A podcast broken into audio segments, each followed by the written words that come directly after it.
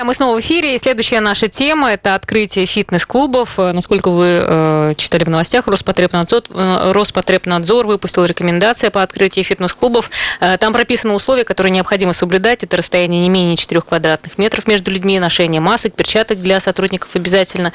Если бассейн, то это 5 квадратных метров. Вот мы решили узнать, насколько фитнес-клубы смогут э, все, это, все эти условия организовать. И с нами сейчас на связи директор фитнес-клуба э, Реал Фит э, Рамиль Шефигулин. Здравствуйте, Рамиль. Да, здравствуйте, Марина. Всех приветствую. Да-да-да. Ну, э, давайте мы с вами начнем. Очень приятно просто для всех слушателей скажу, что Рамиль мой тренер, поэтому, в общем-то, я в курсе, мы все ждем, когда уже откроется фитнес-центр, все хотим заниматься в зале, но вот пока э, нет такой возможности. И насколько все эти условия, которые предлагает Роспотребнадзор, реальны? Ну, на самом деле, относительно условий, здесь условий каких-то таких жестких нету. По крайней мере, для нашей студии, у нас студия персонального тренинга, ситуация на самом деле практически вообще не поменяется. Нам больше места на одного клиента и не, и не требуется на самом деле.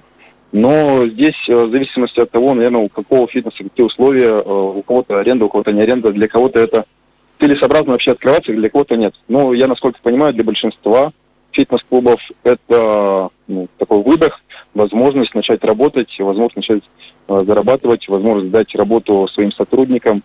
Э, поэтому, на самом деле, сложностей вот в тех требованиях, которые прописаны, никаких нету. Более того, наблюдая уже за соседними регионами, э, я думаю, в Удмуртии все фитнес-клубы на самом деле уже готовы и посчитали, и подготовили необходимые маски, и перчатки, и, возможно, даже кто-то уже разметил свои там клубы, и посчитал, сколько необходимо там человек и все остальное. Потому что, ну, мы, по крайней мере, это уже сделали и ждем просто угу. Тогда э, уже разрешат просто открыть. Угу. Да, то есть задача просто, в принципе, уже когда дадут команду э, и начать работать. А так мы уже готовы. Даже считали, вот здесь вот, в принципе, у них прописано про 4 квадратных метра, да, я, насколько знаю, возможно, я ошибаюсь, но вот в Татарстане, по-моему, говорят о 25 квадратных метрах на клиента плюс персонального его тренера.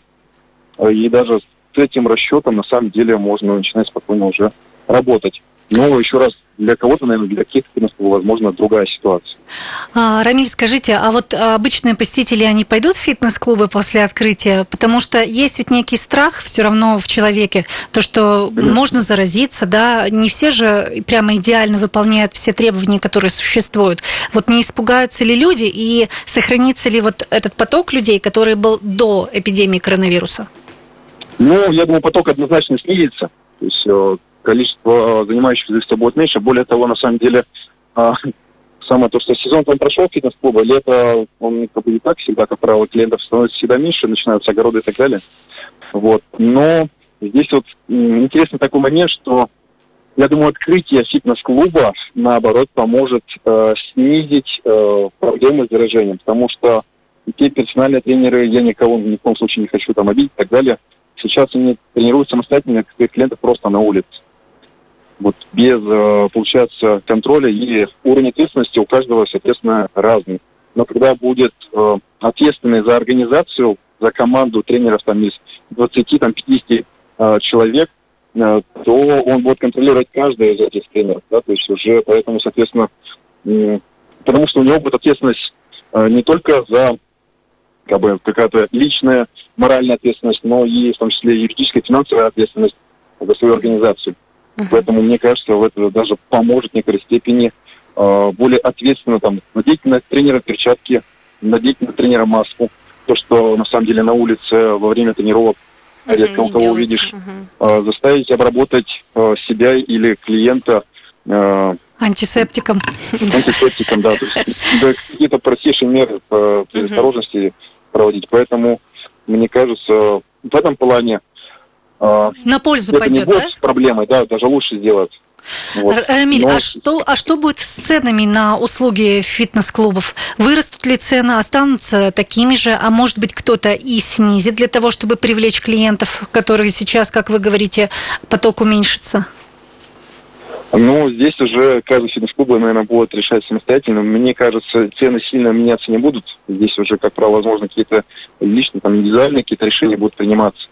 А, То есть цены Потому останутся что... на прежнем уровне, как и были до в эпидемии? Ну, по крайней мере, на ближайшем будущем, я думаю, будет так, потому что нужно понимать, что, возможно, появится какой-то игрок, там, ну, в смысле, какой-то фитнес-клуб, который решит э, набрать клиентов, снизив цену. Но нужно понимать, что всегда, когда ты это проделаешь, потом приходится за это расплачиваться. То есть потом э, клиент э, длительное время не будет покупать. Если мы говорим про покупку просто карты, например, абонемента какого-то, э, там, для посещения зала. В общем, невыгодно вот. сейчас Но здесь, повышать. я думаю, разные истории будут в разных фитнес-клубах, кто как решит принять. Хорошо, Рамиль, ну э, вот э, многие тренеры э, занимались по онлайн, организовывали mm-hmm. онлайн тренировки, но вообще вот насколько вот эта система, она может прижиться, остаться? Вот как вы считаете, как изменится фитнес-индустрия после пандемии? Может быть, выгоднее тренерам вести онлайн тренировки, чем, например, платить за аренду, да, там какие-то расходы нести для того, чтобы соблюдать требования Роспотребнадзора? Ну, на вашем собственном даже опыте, вот как вам вести такие тренировки?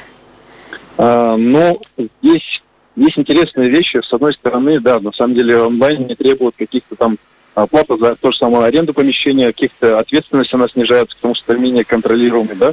То есть, ну и клиент самостоятельно занимается, я смотрю только, мне даже из дома выходить не надо. А, но а, все-таки человек более такое социальное, ну, существо, наверное, не очень красиво, но тем не менее. А, поэтому личного общения, даже на расстоянии полтора метра, мне кажется, оно как-то более приятное, э, чем вот э, дистанционно через телефонный звук. Хотя э, возможность того, что количество различных онлайн-продуктов, их возрастет, и я даже призываю, чтобы там тренер сам для себя мог создать такой онлайн там какой-то ну, какой-то проект для своих клиентов, чтобы в подобных ситуациях он был ну, финансово защищен, чтобы у него был не один источник дохода, да, а была возможность э, не остаться без денег, а была возможность и сохранять э, уровень какого-то дохода на какой-то промежуток времени. Хорошо, Рамиль, ну расскажите, как вот вы вышли из положения и насколько у вас уменьшилось, например, уменьшилось количество клиентов вот за время этой эпидемии? А, а может быть, не Если а мы может, говорим об если мы говорим о мне как о тренере, то это одна ситуация. Если мы рассматриваем мой фитнес-клуб, то ситуация немножко другая потому что у меня на самом деле свободного времени меньше не стало, и загруженность даже самое, даже чуть больше стало клиентов, потому что мне, у меня были клиенты, которые уехали в разные промежутки времени в другие города, и я их не тренировал. Да, то есть я не очень любил дистанционно тренировать. А здесь обстоятельства сложились, потому что у меня выбора не было, мне пришлось научиться тренировать. Мне как оказалось, на самом деле, достаточно uh-huh. интересно и эффективно можно это сделать, если уже есть опыт, и опыт у тренера, и опыт у клиента, в первую очередь, наверное, даже. Если ты уже клиента знаешь, с ним уже знаком, тогда очень легко с ним организовать работу. Ясно. А для вашего бизнеса? Вот, но для бизнеса ситуация противоположная абсолютно, потому что э, ряд моих тренеров, они решили, ну, на самом деле, возможно, для них это было и правильно, да, то есть не каждому комфортно в таком формате работать, потому что должен быть опыт, наверное, больше, чем требуется, возможно, для начального, начинающего какого-то тренера. То есть у меня ряд тренеров э, на этом этапе вообще не работали.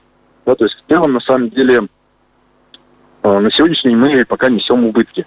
То есть несем э, минус, потому что за аренду мы платим, э, зал пока не работает, у нас есть скидка за аренду, да, там мы не полную сумму платим, но тем не менее, на сегодняшний день мы пока находимся в минусе, но в принципе постепенно ситуация выравнивается. Сейчас есть возможность тренировать на улице. У нас есть возможность организовать возле прямо своего фитнес-клуба спортивную площадку на улице. То есть это, наверное, не в каждом зале есть такая возможность, но вот у нас есть своя личная персональная там э, спортивная площадка, куда мы уже других людей не пускаем, чтобы большой текучки там не было. Вот, и угу. уже, можно сказать, репетируем открытие фитнес-клуба, ну, на улице. То есть Ры... те же самые условия, в принципе. Да, да, самые. понятно. Единственное, мы пока там не надеваем маски. Рамиль, смотрите, наверное, мы успеем только один вопрос уже вам задать, потому что время подходит к концу.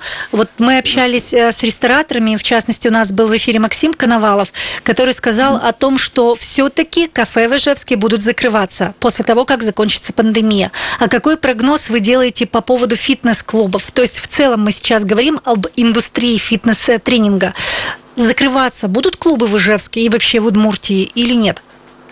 Ну, то, что происходит, по крайней мере, на сегодняшний день, я думаю, сильная координация пока ну, сильно как бы не, не изменится. Что-то серьезное не, э, не произойдет. Возможно, небольшие какие-то фитнес-клубы, частные фитнес-клубы формата вот моего, они, может быть, будут закрываться, да. Ну, возможно, я ошибаюсь, возможно, я заблуждаюсь, потому что у более серьезных каких-то игроков у них есть все-таки там, финансовая подушка более серьезная, да, то есть если клиент, вот, вот какой-то бизнесмен недавно только зашел, как раз не совсем вовремя зашел, для него это будет ну, ну серьезный наверное, удар. Тяжело, да, проблемы будут серьезные. Если немножко ты уже находишься на рынке, то тебе все чуть проще. Вот. Поэтому я думаю, сильно не будет. Бизнес, рестораны, это, наверное, совсем другая. Там гораздо все, мне кажется, тяжелее это все пережить. Ну, У нас вы... как-то есть возможность попроще все-таки это все. Ну, как вы думаете, скоро вас откроют? Ну, мы пока ориентируемся а, на середину июня. А, ну вот, а, насколько я знаю, вчера немножко меры угу. ужесточили, и поэтому я начал немножко сомневаться. Вот, а вообще пока ориентировались примерно там на середину июня. Мы, на, мы очень ну, ждем, Рамиль. Хотя нам и так хорошо и на улице заниматься. Ну, на самом деле, если есть возможность, ведь э, можно и потренироваться, побегать на улице. Вот, пока Хорошо, и погода спасибо позволяет. большое, рада была вас слышать. Директор фитнес-клуба «Реал Фит» Рамиль, Рамиль Шафигулин был сегодня с нами. Мы вернемся совсем скоро, не переключайтесь.